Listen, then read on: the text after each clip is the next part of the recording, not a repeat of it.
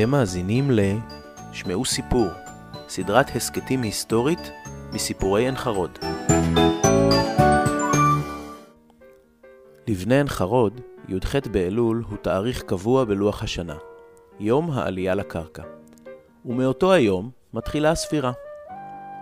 הפעם בחרנו להשמיע את דברי חנה ורבר ינאי, אמא של יעקב, דיצה ואיתמר, המספרת על הימים טרום הקמת עין חרוד, 1920-1921, ימים דרמטיים בחיי היישוב בארץ. חנה הייתה חלוצה צעירה. המקשיב לדבריה מקבל תיאור מלא על הנעשה בארץ באותם ימים. על תל אביב, טבריה, כנרת וכפר גלעדי. ההקלטה נערכה בידי אברהם מנחמי בשנת 1980. בהגיעי ארצה לחופה של יפו, כללה קבוצתי ארבע בנות בלבד. הבדידות לא הורגשה, היות ואלפי חלוצים חלוצות אשר עברו נתיב פולניה, צ'כיה, אוסטריה, איטליה, עד האונייה היו ברובם חניכי שומר הצעיר כמונו. לכן הקשר היה הדוק, כאילו משפחה גדולה היינו. בחורי קבוצתנו הגיעו ארצה לפנינו בכדי להימלט מגיוס לצבא הפולני. לא חשובים היו האמצעים בהם נקטו, חשובה הייתה המטרה. בבואנו לתל אביב הקטנטונת, בליווי גמלים אל מלון של משפחת מלמות בנווה צדק, התפעמו ליבותינו מקבלת הפנים הנהדרת. רחוב אלנבי טרם נראה, רק אבני השפה של המדרכות הונחו באותם ימים.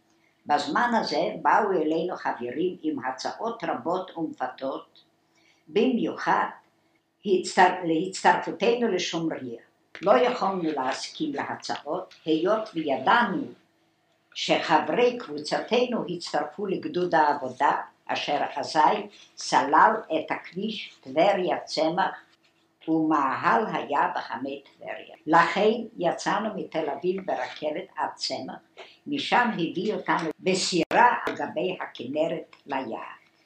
אחד מחברי קבוצתנו חיכה לנו על שפת הכנרת והובילנו אל מעונם, והוא אוהל עגול עם עמוד בתווך, בו שכנו כבר שישה בחורים. בלילה ראשון זה היה מקום לעשרה זוגות רגליים. ישנו שנת ישרים בעזרת יללת התנים. למחרת בואנו ניתן לנו חופש, מאוד מתאים לטיול. הכנרת רוגעת. לא מובן היה לנו למה הזהירונו מפניה והוסיפו קטרוג, הרי לפני בואנו לשם בלעה הכנרת את יוסף בוסר. טיולנו הראשון היה לטבריה עתיקת הימים. קיבלנו הוראות מחברינו והתקשטנו בדירנדל, נוסח טירול, הנקראות היום בפינו חלוצקות, ויצאנו לדרך כמובן ברגל.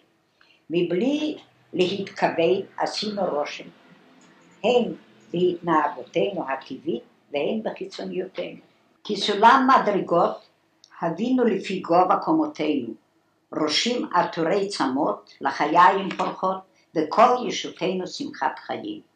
בשובנו משוט בטבריה העלובה אל מחננו, הודיעונו כי כבר סודרנו בשיכון קבע. היות והנורמה בשיכון הייתה שישה באוהל, הכניסו אותנו לאוהל בו גר משפחה. זאת אומרת, שני אנשים בלבד, כך לפי החיבור היינו בדיוק שישה באוהל. למחרת יש לצאת לעבודת קודש, לעשות חצץ. סל ופטיש בידיים הובילונו למחצבה והדריכו אותנו במלאכה.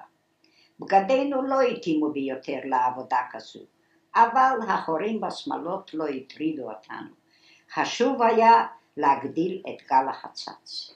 תוצאות הדפיקות בפטיש עשו לא רק חורים בשמלות, כי העיקר יבלות בידיים. לא תמיד נשארו היבלות יבשות. מזג האוויר בעמק הירדן היה בחודש נובמבר ההוא בשנת 1920 גן עדן עבור חלוצים. חנה מספרת על השני במאי 1921, שהיה יום קשה להתיישבות היהודית. היה זה יום פרוץ מאורעות תרפ"א. באותו היום נרצחו שישה יהודים על ידי פורעים ערבים. בין הנרצחים, הסופר משורר צבי שץ, אביה של רינה שץ, סבם של צביקי שץ, זמרי רון, אבנר ונטע שץ. ביום זה נרצח גם הסופר וההוגה יוסף חיים ברנר. בדרך קיבוץ גלויות בתל אביב-יפו עומד בית הנקרא משכן ברנר וחבריו. באותם ימים היה הבית קרוי הבית האדום, או קאזר אל-אחמר. כהנצחה לאותו הרצח נקראו הרחובות בתל אביב רחוב בית יצקר ורחוב תרפ"א. אני נשלחתי לשרונה. לפני צאתנו לעזרה עדיין עשיתי חצץ במחצבה. היה זה ב-1 במאי 1921. עדיין לא חגגו אותו. ישבתי גל ליד גל עם שרה יצקר. לא אשכח בוקר היום זה, בא סבוראי והודיע לשרה על מאורעות הדמים בתל אביב-יפו, רצח אביה, אחיה, גיסה צבי שץ, ברנר ועוד. ברנר שהה במגדל אצלנו חדשים מספר, כפי הנראה בא מרצונו ותוך סקרנות לצורת חיינו. ברנר לימד עברית אנשים שהיו מעוניינים בכך.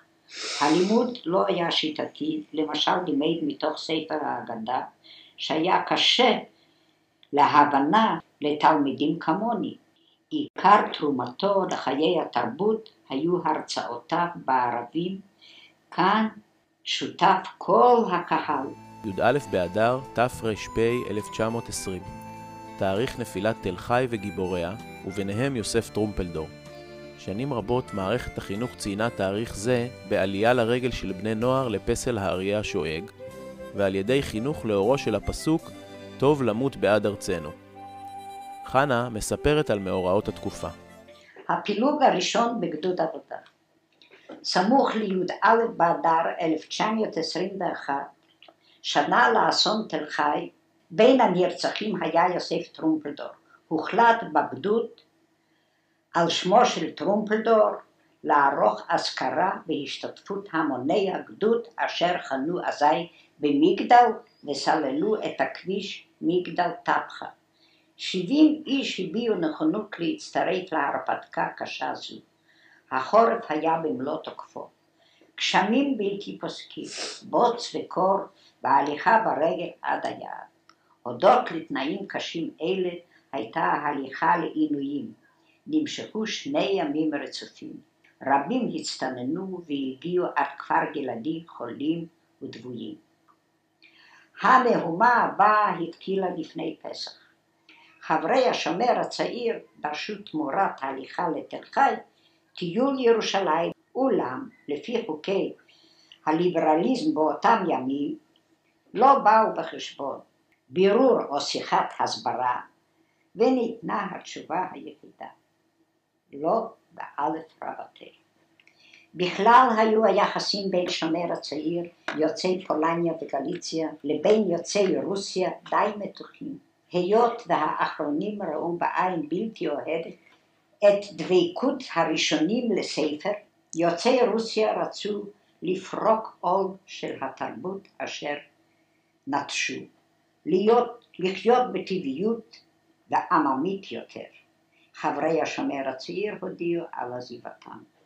זה היה הפילוג הראשון, אשר סיבותיו היו במקצת אידיאולוגיים ובהרבה שנאת אחים חינם, כפי שזה נמשך עד היום הזה. אני נשארתי בגדוד, היות והלכתי לתל חי להשכרה.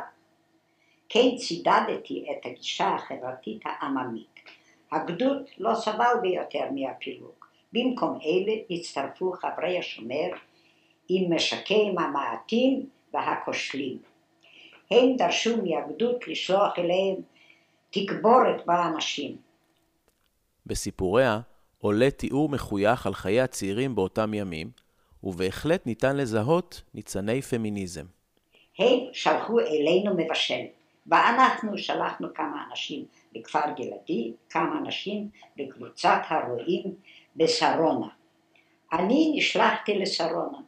הקבוצה התקיימה מעדר כבשים, גידולי שדה, בייחוד מזון לבעלי החיים, חומצה, עשיית גבינת ברינזה מחלב הכבשים.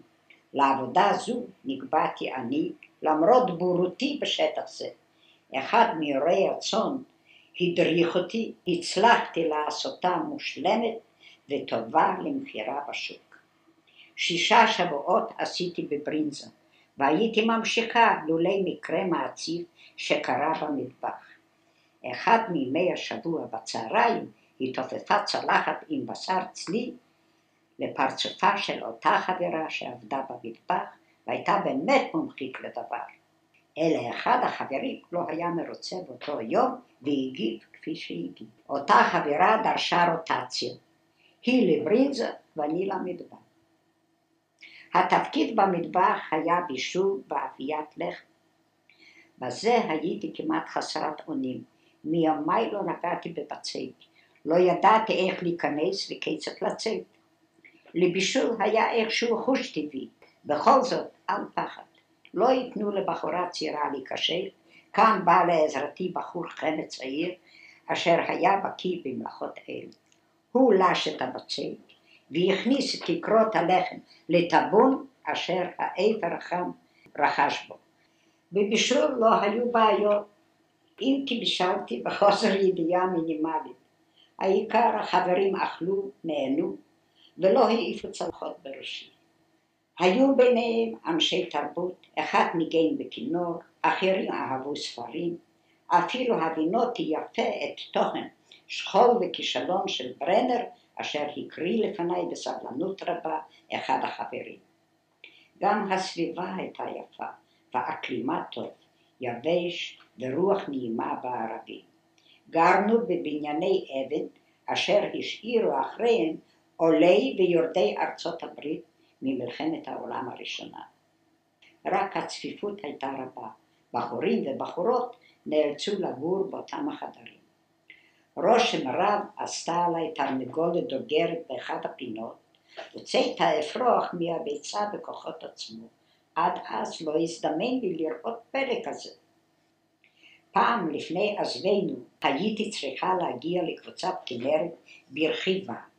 אהבתי לרכב, אבל יותר מזה אהבתי את הסוסים. הושיבוני על גבי סוסה טובה ושקטה, יצאתי לדרך.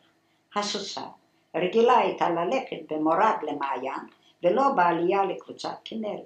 לכן בקרבת המעיין במורד החזק עשתה תפנית חפוזה והפילה אותי ממנו.